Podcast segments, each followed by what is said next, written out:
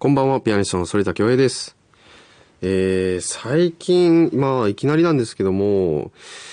まあ、ラジオね、そして MBS ラジオの公式 YouTube チャンネルでも、このトーク部分を配信しているこの番組なんですけども、えー、リスナーさんの、えー、リスナーさんからのお便りには YouTube で聞いてますと、あとコメントもね、結構来てたり、うん、していますので、僕もたまに見てたりしてます。関西以外や海外の方など、まあ、遠方に住むリスナーさんにとってはこの番組に触れてもらえる、まあ、とてもいいツールなんですね。まあ、今後もお好みの方法で番組に触れていただきたいと、まあ、思うんですけども、えー、反田恭平 YouTube を見るのも実は好きです。えー、最近は何を見ているかっていうと、まあ、基本的にまあいろいろな幅広くジャンルも いろんなものを登録チャンネル登録していたりするんですけどもやっぱりこう多いものはうん例えばボクシングとか、えー、うんあとサッカーとかスポーツ系まああとお笑いお笑い芸人の方のチャンネルだったり、まあそういったものが基本的かなって。で、結構はその、お笑いの漫才なんかも、まあコントもそうかもしれないですけども、最近はですね、まあ、もちろんあの、チョコレートプラネットさん、チョコレートプラネットさんか、あの、一度新幹線でばったりお見かけして、うわ、本物だってなった記憶があって、えー、そこからなんか見るようにもなってますけど、あと、まあ、ヤジマリーさんっていう お笑い芸人さんが、僕の中で最近ちょっとプチブレイクしてて、毎日ちょっと、まあ、一回は見てるんですよね。でも一回見ると止まんなくなるんですよね。もしかしたら、このリスナーさんの方で、ヤジマリーさん、ご存知ない方もいらっしゃる方はわからないですけども、ぜひチェックしていただきたいですね。あの、なんか元気になれるというか、こう、無になれる瞬間を作ってくれるのが、ヤシマリさんで、あの、純粋に心からこう、こう、笑顔になっている自分がいるのを見ていると、こう、まあ、お笑いっていいなって思ったりしますし、まあ、芸人さんではないんですけども、個人的に会ってみたいな、あの、手相占いだったり、で活躍されているその星ひとみさんっていう方ですかね。よくテレビでもお見かけしますけども。僕もぜひああいったのを見ていただきたいなっていうのはすごくありますしうん結構あの例えばその横浜の港未来とかでコンサートがあったりすると、まあ、お昼で中華街行ったりするんですけどそこでよく手相占いだったりっていうのを時間が許す限り見てもらったりしてる時はありますよ。それぐらい結構好きですね。ということで、いろいろ私それだけど、まあ今クラシックの話が出てくるかなと思われた方もいるかと思うんですけども、そんなことはなくて、普通に男の子として興味のあるものをよく見てます。それでは、反田恭平、グローイングソノリティ、今日も最後までどうかお付き合いください。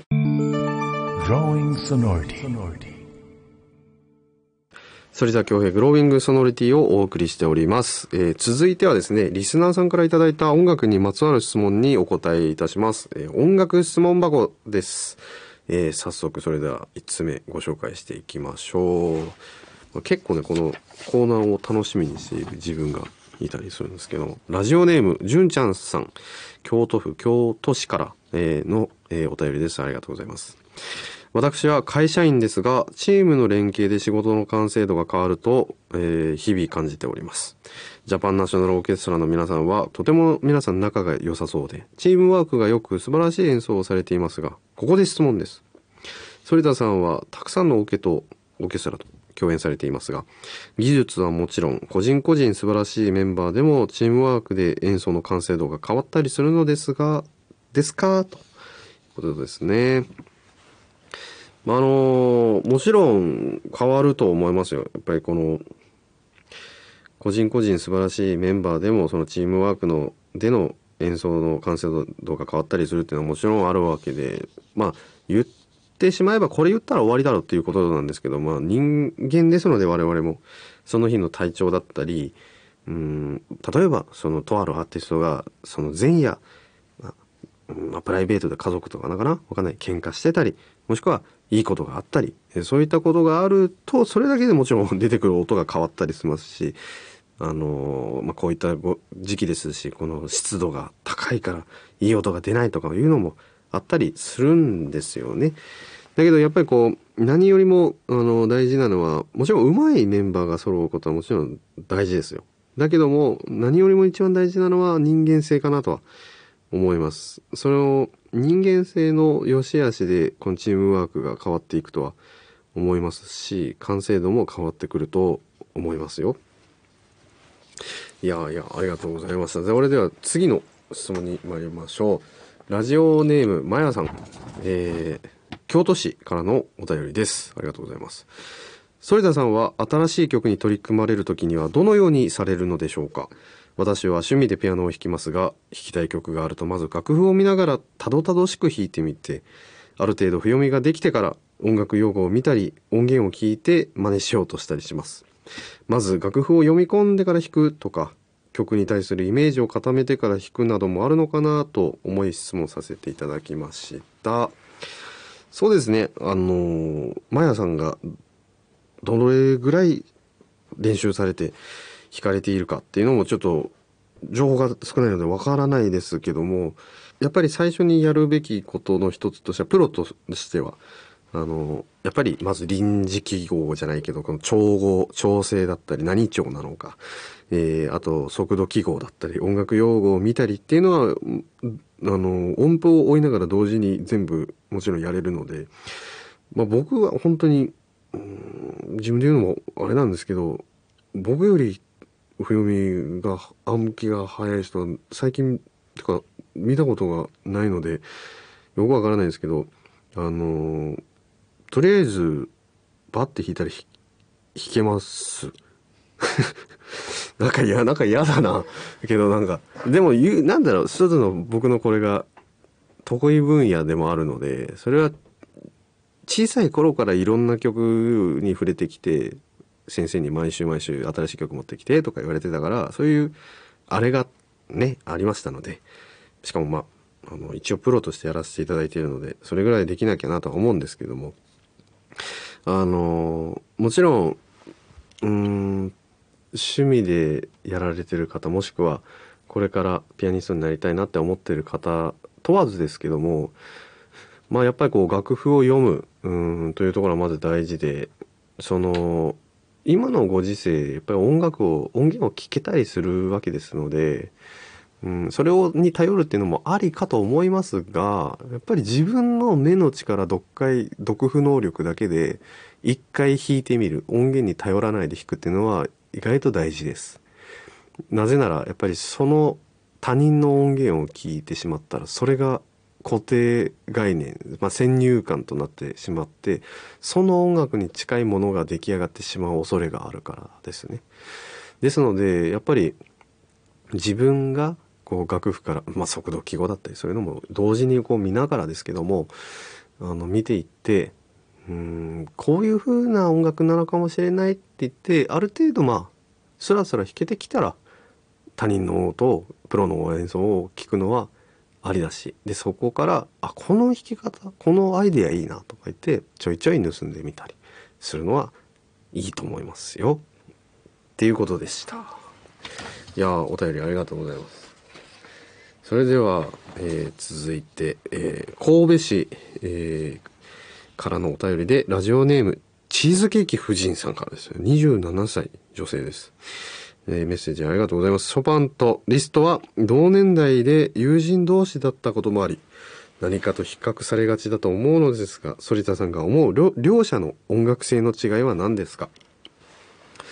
うん、まあ、そうですね。まあ本当にね、こう雑な言葉で言ってしまえば、まあ外交的か内向的なんだろうなとは思うんですよね。ただ、それはあの、彼らが総じて、えー書いた作品の、うん、大まかなニュアンスを取っての発言なので一概には言えないところにもあるんですよ。っていうのもショパンだって元気できらびやかなこれがポーランドだっていうような作品もよく書いていましたし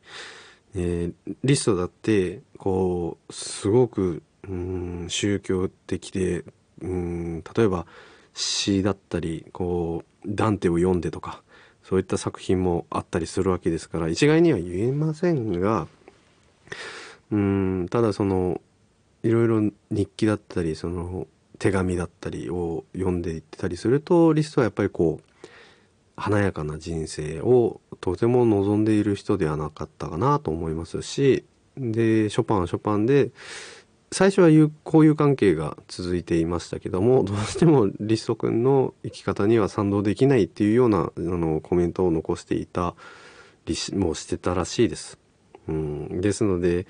まあ、分かり合えないところは分かり合えないところもあるわけです。ただお互い素晴らしい作品を書くから、うん、曲を検定したりみたいなことはあったみたいですね。だから2人にしか分からないことがあったりするみたいです。それはでも演奏家もそうですよね。うん。あこうやって弾くんだって僕はでも本当に結構スポンジぐらい本当に柔らかい人間なので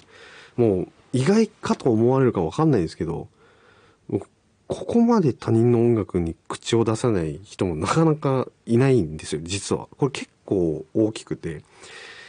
あのやっぱり日本問わずもちろん世界的に見てあの音楽家が嫌いだ。あの音楽家はダメだとか。よくそういうことをよく言う友達というか周りもいるんですよ。先輩後輩とは問わず。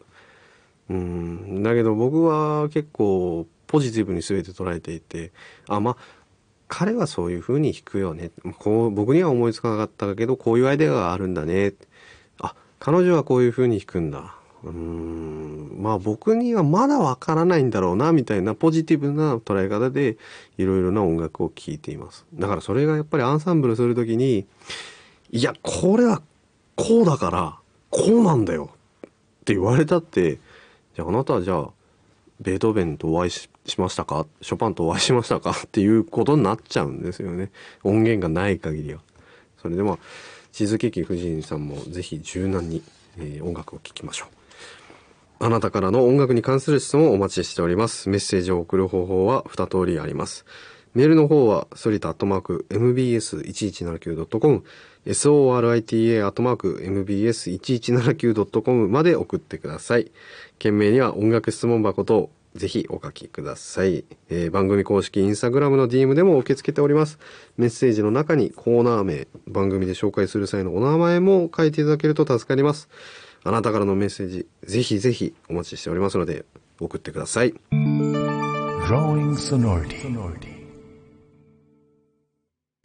ここからは反田恭平が自分の楽曲についてお話しする反田ズアーカイブです。